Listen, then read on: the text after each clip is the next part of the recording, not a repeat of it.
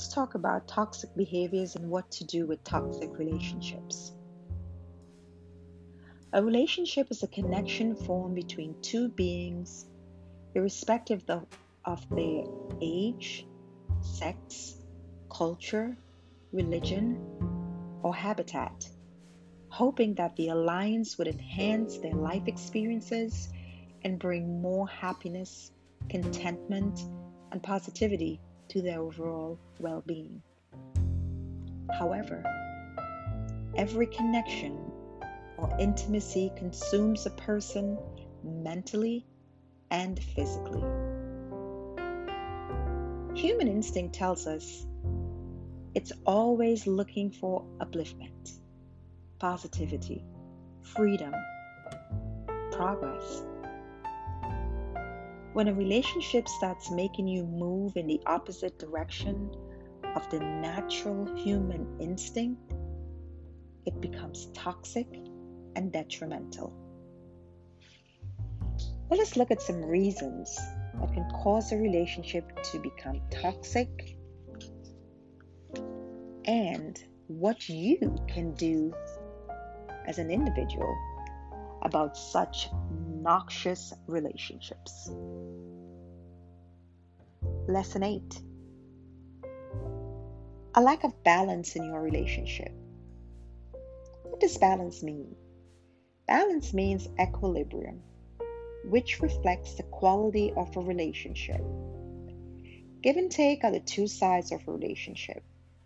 When these two sides get imbalanced, the relationship becomes inharmonious.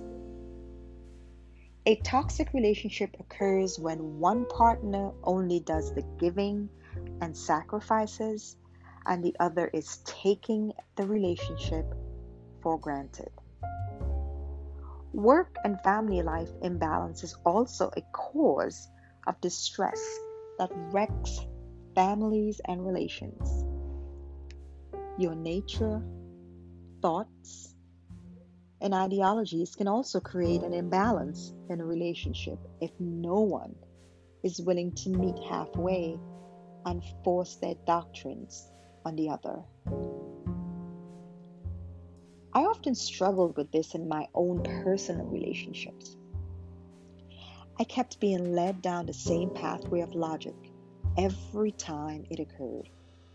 Why give someone only seems to be there to take?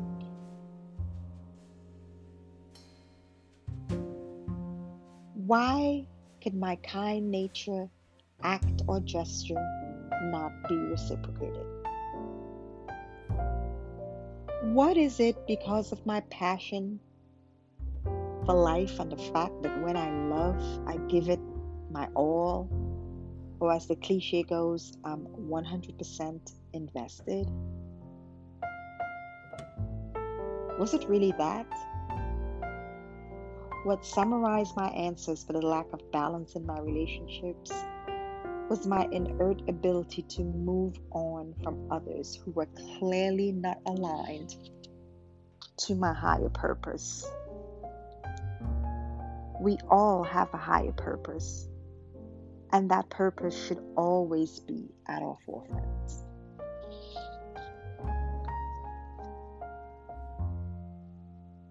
What did I do? Well, in my relationships, I started focusing on giving and on what I can bring to the table more than what I can take away from that set table. This very minute change created opportunities for blossoming relationships. I started seeking out areas of agreement rather than compromise and mutually found amicable solutions to problems that would make a win win situation for both parties. I kept an open mind and I tried to look at things from a different perspective and would help retain respect for my partner's ideologies. Giving priority to my family and relationships as much as work and monetary gains made my connections more robust and profound. Finally, being thankful and appreciative and standing firm as the winds of change moved through my relationships helped me to build unshakable and stronger relationships with the right people.